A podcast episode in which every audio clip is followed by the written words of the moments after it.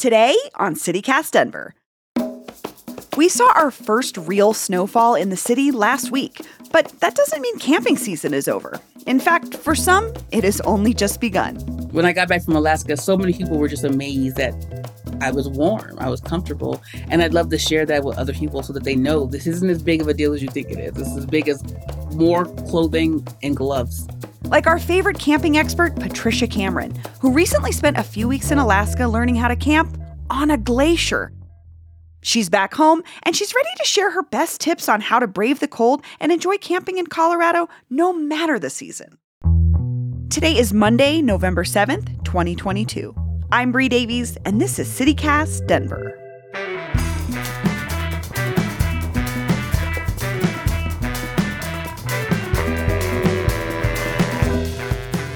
Patricia Cameron, welcome back to CityCast Denver.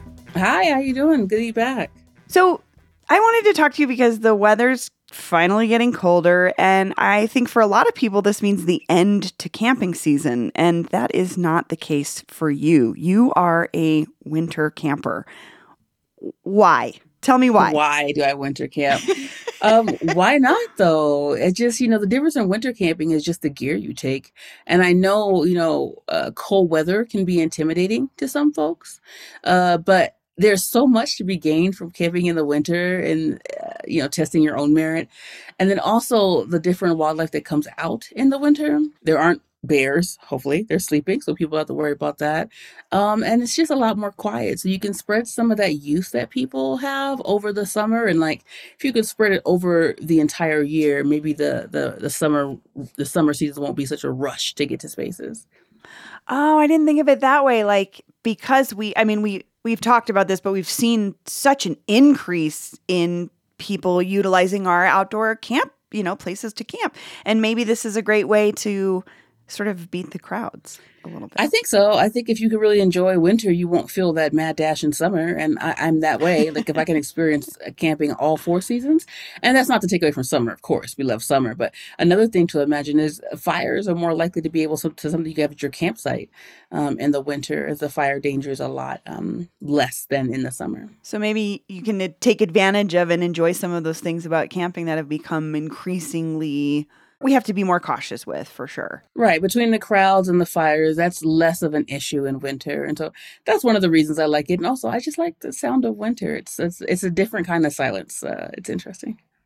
You mentioned too like merit. Like is that something that that you think about when you're camping? Like the fortitude, these things that you want to accomplish maybe personally. Right. So I don't believe that people need to have trauma based resilience. I do think that, you know, building resilience and, and, and stepping outside of your comfort zone, not too far, not into your fear zone, but outside of your comfort zone, is a good thing for your mental health. It's a good thing for your outdoor skills and, and building those outdoor skills. And so for me, going out in the winter where it's a little bit more difficult is, a good way for me to kind of expand upon my outdoor skills and gain that confidence that the outdoors give so many people. And that's part of the reason why they go out, you know? Sure, sure. So, where would be some of your favorite spots to winter camp in Colorado? I wrote about this for the Denver Post years back. Um, I did a winter camping guide. I talk about places that have established campgrounds. That's one of my favorite things to tell people to do, especially if they're new to going to out winter camping. Plenty of established campgrounds remain open um, during the winter season. It's like 11 Mile State Park, which is one of my favorite places. And the first place I camped, it was during the winter. So, an easy way to slide in there is go to a state campsite or an established campsite that remains open during the winter because you'll still have uh, some services. You may not have bathrooms, that some of them do um, but you'll have the resources of that area that's established. And if you're on a state park, you'll have the rangers. So um, it, it takes down the um, the the fear maybe a little bit, and the the risk versus consequences come down a little bit when you have more help there. Okay, I love that idea. Um, you know, and I'm thinking about a recent story about Camp Hale um, this move to make it a historic site. And for folks that aren't familiar, it's this military training base near Leadville where soldiers basically learn to like not only survive in freezing temps, but fight. And I think about, I mean, camping's got to be an essential part of that. What do you think about the legacy of Camp Hale? Camp Hale is really interesting. And, and, and, you know, it's near Leadville. And um, anybody who spends any time in Leadville has probably seen something related to it before it became a monument. And we're pretty stoked that that's the case. I was in Alaska when, because I've always known about Camp Hale, kind of like peripherally, but when I was in Alaska, one of my um, campmates, she is really into the history of Camp Hale, and so she told us about it um, before it became a monument. So she explained how some of those soldiers trained to scale like the Dolomites, I think it was, because they were fighting Italy, um, and so they did it at night. So they were mountain climbing and rock climbing at night to do like a surprise attack or kind of sneak up on them. So, like, if you're going to train in a place to do that, Leadville's a great place. And so, the legacy of those soldiers, um, I'm glad it's a monument, and I'm glad Leadville gets kind of like some of that love. So, um, you mentioned this trip to Alaska, and you camped on a glacier in Alaska, right? Yeah, that's what we did. yeah, no big deal, just camping on a glacier. Patricia, tell me about what it's like to camp on a glacier. It's nothing like what Colorado has, I'll tell you that much. Alaska has, if I recall correctly, our instructor said they're the last glaciers that are still growing. Um, and so Alaska, and you know, the mountains over there are a little bit younger. Like as you go west, they get younger. Um, but they're huge, and Alaska's huge itself. Uh, the glaciers in Alaska, Alaska take up huge swaths of land but also Alaska itself, a lot of it is not developed, and that's so amazing, um, just how big it is. And uh, when I went there, I went for a NOLS course on mountaineering because I wanted to get more winter camping skills and mountaineering skills. So we had to fly into Anchorage, which is great. I had never flown that long before, um, and still be in America. Like I was totally. Yeah, I was like, this is still the United States, and so I flew to Anchorage, and then we went to Palmer, where the NOLS um, school is in Alaska. Then we had to drive another mile, or I'm sorry, hour to an air flight area, like an airport, what do they call it, landing pad, uh, ran by Mike Meekin, who's like a rail renowned bush plane driver.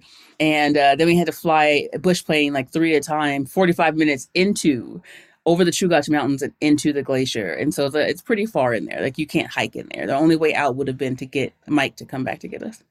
So you're like really, I mean, it's it's really remote. You're in yeah. like this remote area of Alaska.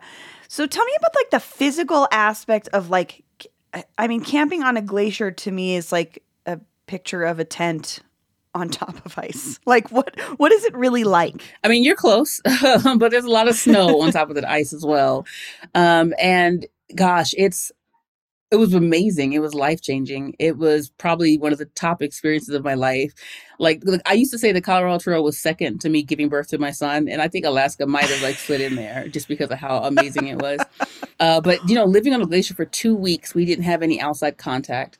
Um, the only outside contact we could have had was through the sat phone when they called Mike to see what the weather was looking like, um, in terms of him coming in and out there wasn't a lot of green because of the glacier, of course. A lot of rocks, uh, the moraines, like the median moraines and the lateral moraines. And uh, occasionally we saw a bird, but those birds were probably lost. I'm not sure if they made it out.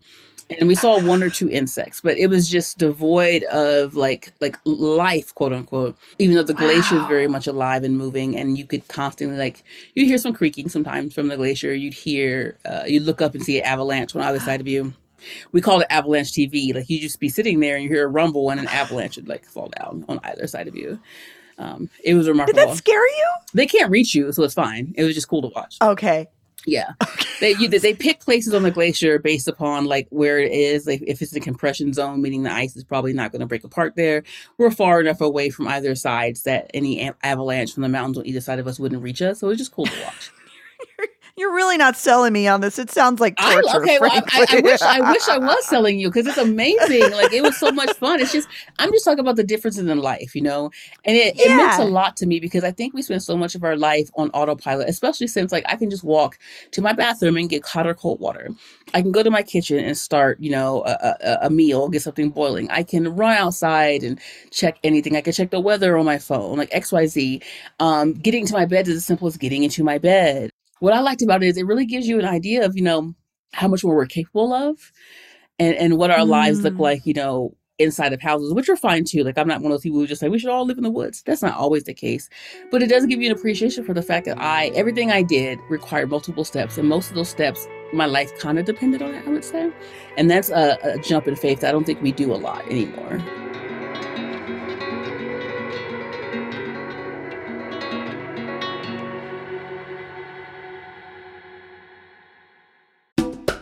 This episode is brought to you by Pinemelon, the farmer's market delivered. Pinemelon is a next generation grocery delivery app that partners with over 200 farmers, ranchers, and producers in Colorado to help make fresh, locally sourced foods available to the Denver community at fair prices. Get high quality meats, eggs, and dairy from small local farms, fresh baked breads from local bakeries, and more, as well as all of your favorite pantry staples. Best part is, Pinemelon offers same day delivery to Denver and soon Boulder within a two hour window, no subscription necessary. Save time in your busy schedule and get fresh and healthy groceries delivered right to your door. Join the movement and support local today. Use promo code CityCastDenver for $75 off your first delivery at pinemelon.com. That's pinemelon.com. So, part of the work that you do is also you take folks out and and teach camping and outdoor basics. Is cold weather camping going to be part of your curriculum? Yeah it will be for sure. We're opening a new blackpackers camp or school next year. We're finally doing that and um, we're to do teach we're to teach a WFR and WFA wilderness first response and wilderness first aid. Um, i'll become a provider of those at blackpackers. We're to teach backpacking skills camping skills leave no trace of course and then also some skills about being in the outdoor industry.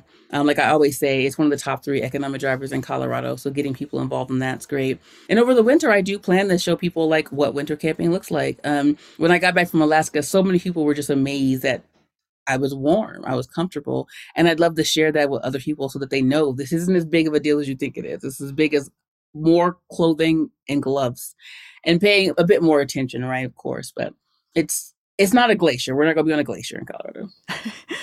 so, what would be I don't know, maybe three tips you have for folks that maybe are experienced with camping but have not done winter camping yet. Yeah, I always tell people you don't need to buy a four season tent. Um, a three season tent with the right layers and the right sleeping bag will be just fine. If you're going to be going out there in inclement weather, don't, especially if you're brand new. And in, in those cases, you would need a four season tent. But I would recommend people starting out to go out there when it's snowing. That's fine, probably not a blizzard or high wind. But a three season tent will be fine. And that's what people take typically out um, in summer doing jumping jacks before you get into your sleeping bag because you want to get in your sleeping bag warm. Uh, sleeping bags do the best at keeping things warm as opposed to generating heat. So do some do some oh. jumping bags uh, while you're in there. You kick your legs a little bit. I would squeeze my my rear end cheeks and unsqueeze them just to get some heat from like the muscle movement. Um, I sleep with a, a, hood on. Sleeping with gloves won't harm you. Sleeping with shoes or uh, socks are great. Um, I've told people you can double sleeping bags, but you need to have one that's incredibly big to put the second one in because when you compress sleeping bags, it actually takes away its uh, warmth and its warming power. Um, there's a thousand things like making uh, yourself some hot tea at night, putting in a thermos, putting that in your tent, waking up, you'll have some hot tea to get you going. Uh, the kind of things like that. It's it's not as hard as you think. It's just it takes a lot more preparation and you have to think a few steps ahead when you're winter camping as opposed to when you're summer camping and say you forget anything. You could forget your sleeping bag and survive summer camping most times, right? Like that's not going to happen in winter. So don't let that be the case. I love this point of not only are you like quote getting back to the basics or like, you know, like the basic things that are provided for us as housed people. It's just a good reminder that like we can sustain if we have to outside of those experiences. But it's also about trusting people mm-hmm. and enjoying the moment. I, I love, I, and we always talk about like disconnecting or whatever. And I wonder, like, how does that feel to, I, I would be terrified. Like, oh, I can't Google. Yeah, the first couple days I was like, yo, I wonder what's going on on Twitter. but like you, you get over it because you're also busy and you have to give everything yeah. your full attention. Like I if when I'm making knots, I have to make well dressed knots. Those knots are what's gonna hold me if I fall into something. Um, but you know, for what it's worth, I don't think I'm not in the camp that I think social media has, has done too much for us, except for it's just created a new part of our brain. Like our brains are very malleable, they're very elastic. We we we're, we're built for this kind of stuff. I do think that having those kind of breaks where you're reminded of life outside of it, um, because it seems like we like to think that social media has made the world smaller by giving us so much access to it, and I, I think that that is not the case. I think it's made it so big that that can cause a lot of anxiety. And then when you go to Alaska and you're in this small perimeter with people and you're in this area that looks as big as you can ever have ever seen it's actually much smaller there. And that's a different version of like connecting um, that you know social media does its way but this is a different way. So i i as you know me i'm on both. Well patricia cameron thank you so much. Anytime Bree. it's always good to talk to you. Looking forward to next month And here's what else Denverites are talking about a 100 car pileup. You heard me, a 100 car pileup on 6th Avenue in Kalamath stopped traffic across the city center Friday as the first snow fell on the mile high. According to Denverite, injuries were minor and no fatalities were reported as of this recording. While no official cause of the crash has been determined, the Department of Transportation and Infrastructure said the road had not been treated with de-icer prior to snowfall. And finally, Election Day is tomorrow. If you haven't filled out your ballot, now's the time. Or you can visit one of the dozens of polling places across the city and vote in person tomorrow, November 8th. I'll drop a link in the show notes if you're still looking for a ballot box or your polling place. That's all for today here on CityCast Denver. If you enjoyed the show, why not take a minute to tell everyone at REI about us? Rate the show wherever you get your podcasts and subscribe to our morning newsletter, Hey Denver, by texting Denver to 66866. We'll be back tomorrow morning with more news from around the city. Bye bye.